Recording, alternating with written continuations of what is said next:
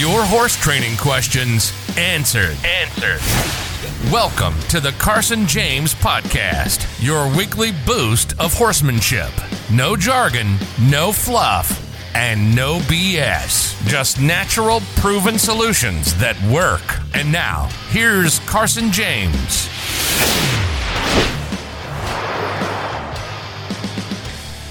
All right, welcome to the podcast. And today we're going to be talking about basically how to fix any horse problem. And you can almost definitely, let's say 95% of the time, fix anything that's going on with your horse by going back to the basics. And when I say back to the basics, I mean everything that you would do with a colt, like within his first one or two weeks of riding. And that would involve uh, fencing, having him move his feet. So, you know, a lot of people, when they have a horse that's spooky, they desensitize him. Well, that's not really going to build his confidence. That's just going to get him used to objects. So, the better that the human can get at communicating all of these different things to a horse, whether it be saddling, standing still to be mounted, uh, letting you handle his feet for the farrier, trailer loading, uh, catching, all of those things. So, at at every single clinic that we have ever done, and we've done hundreds of them all over the country, there is always, you know, a certain amount of horses there that are just really, really troubled, like lost as a rock at the bottom of the Mariana Trench. And because of that, they're going to be spooky and buddy sour and have magnets and be inattentive and you know, their minds are just in a really, really, really bad place. So the way we fix those horses is by just doing a lot of the times it's just a few basic things that we do that really gets them going good and a few of those basic things would involve uh, just getting him lighter to the halter getting him thinking more about the human and the groundwork uh, doing the buddy sour exercise to where we kind of work him hard around the buddy and then let him have rest when he's away from the buddy. So just a, you know, when a human becomes more aware of all these little things that go on, like, hey, did you notice he came up into your space a little bit right there? You should fix him and put him back. Uh, hey, do you notice he's kind of watching you, whereas before he wasn't? just little things like that. And when the human becomes aware of all of these little things that the horse is trying so hard to get across to the human, well, then the horse will immediately know when the human is becoming aware, right? So, uh, horses have this amazing ability to interact with a person and pretty much right off the bat know that person's awareness level and what kind of person that they're dealing with. And that is what will mostly determine how relaxed or on edge a horse is. So, you know, when we talk about going back to basics, uh, a lot of people may not really know what that is or exactly what to do. Well, the nice thing about it is it's more about how you do it than what you do. So anything you're doing, if it's done with good timing and clarity and confidence, then that's going to greatly uh, determine whether or not it, it kind of comes through to the horse and he is then able going to uh, or if he's going to be able to start relaxing or not. So we'll just kind of go over some some very basic things here, and you would be amazed at how many horses can't do these things. Uh, for example, we just answered an email a little bit ago about this horse that was spooky and inattentive and buck sometimes, and then the person who sent the email they said when I go to dismount, he jumps sideways. Okay, well, see, that's their problem right there. They're trying to ride around and do things with this horse to where he's he's even afraid of a human being up on his back or climbing off of his back. See, you can't. It, it doesn't really work to take a horse that's basically in first grade and try to get on him and ride him around like he's in fifth grade. You're always going to have these problems. So here's a couple really good things you can do with your horse to kind of check him out and see where he's at.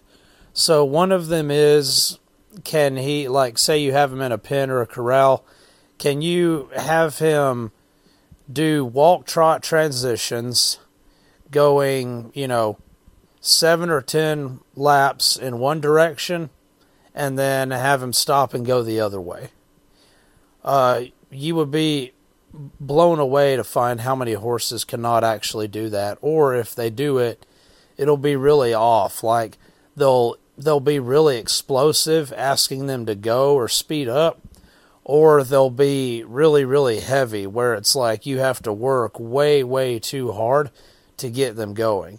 Okay, well, see, even with that simple exercise alone, there is in those scenarios I just gave, there is a pretty big distance between what the human was thinking they wanted to see happen and what actually happened in with the horse.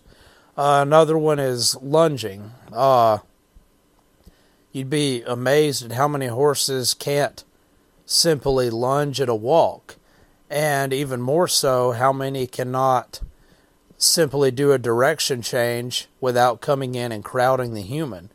You would be blown away at how many horses cannot lead around and be able to be six or seven feet behind the human and then be able to be up by the human's side or getting him to do those two simple things is a whole lot of work. Uh, a lot of horses cannot stand still while you back up away from them out to the end of the lead rope. So then, when it comes to standing still to be mounted, for example, a lot of horses can't do that, or or not, or they're at least not very sure about it. So you notice there I said sure. So the sureness level and the confidence go hand in hand. Uh, you'd be amazed at how many horses cannot. Uh, you couldn't walk up to them and get them to lower their head real nice and easy. Or if they did, it might take more than three seconds and more than, you know, just the slightest touch or the slightest, uh, slightest amount of down pressure on the halter. And these are all very basic, little, easy things to where you can build in and or clean up the two-way communication that's supposed to be taking place between the horse and the human. See, people are generally pretty good at trying to get their horse to do what they want. But the problem is is they're not very good at reading what the horse is saying back to them. So they're not very good at reading when the horse is a little bit stuck or a little confused or not real certain. Uh, another example of going back to the basics, there was this horse that wouldn't lunge to the left. So for about two minutes, I had the human just take the pressure away the minute he kind of looked over to the left. And then after about three minutes, she was very easily able to get him to turn and begin lunging to the left. Where all this time she had been trying to turn his whole body and it was just too much. He wasn't it wasn't coming through, it wasn't making sense to him. So all she had to do was break it down to, you know, second grade, and then fifth grade just automatically was there waiting right once, right when third grade got really good. So, um, another common one is every every single person who sends an email or asks a question, they say their horse's groundwork is good. But then every single clinic that we go to, uh, only 30 seconds into the groundwork that we do at these clinics, there's not a single horse there that can do it. Or, you know, there may be a few, but they're not doing it as good as what we're trying to get it to. Uh, for example, when I say uh, everybody stand out to the side of your horse, so be like 10 feet off to the side, kind of right even with his withers, and just wiggle the rope a little bit and see if you can get him to back up a step or two. Well, most of the time, what happens is right when the human gets out there, the horse turns and faces them without the human even asking the horse to do that. So, see, there's all of these little things that you can start doing with your horse. And if you're getting real particular about it and you're really watching him and reading him, he will very, very, very clearly tell you that he is not nearly as sure about all of these things that we ask them to do as you might think. And remember also, groundwork is not being able to catch a horse and lead him around and have him be gentle. That's just a horse being gentle.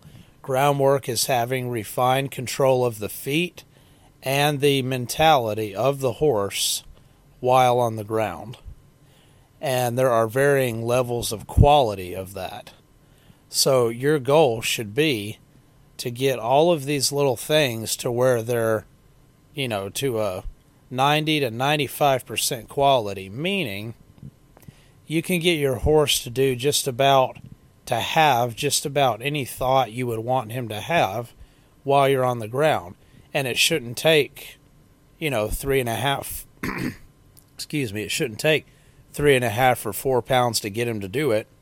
And it also shouldn't take, this is an example, it shouldn't take, uh, you know, it shouldn't take 10 seconds to get him to back up four steps. You know, he should be more fluid and more sure and more alert and energetic than that, right? So he should have more try than that. Uh, another very, very common one is a lot of times a horse is way heavier to a leg than he should be. And then the other half of those horses is overly sensitive to a leg and the, I'm going to expound on that a minute. There's, you know, there's not really a way for a horse to be overly sensitive. You just want them to be super, super light. But what I'm talking about are those horses to where if you barely touch them with a leg, they speed up very easily, but it's in a very bothered, high headed, tense back, uh, just very tense, choppy body movement and frame of mind. So there's no relaxation and no flow to it. So, uh, an example of this would be like a horse that was really hot and goey. So, see, when you when you break it down and go back to the basics with a more keen and particular eye, when you try to do all these things, you will find that you'll say, oh man, well, that did take more than a couple ounces and that did take more than three seconds to get him to have the thought that I was wanting him to have.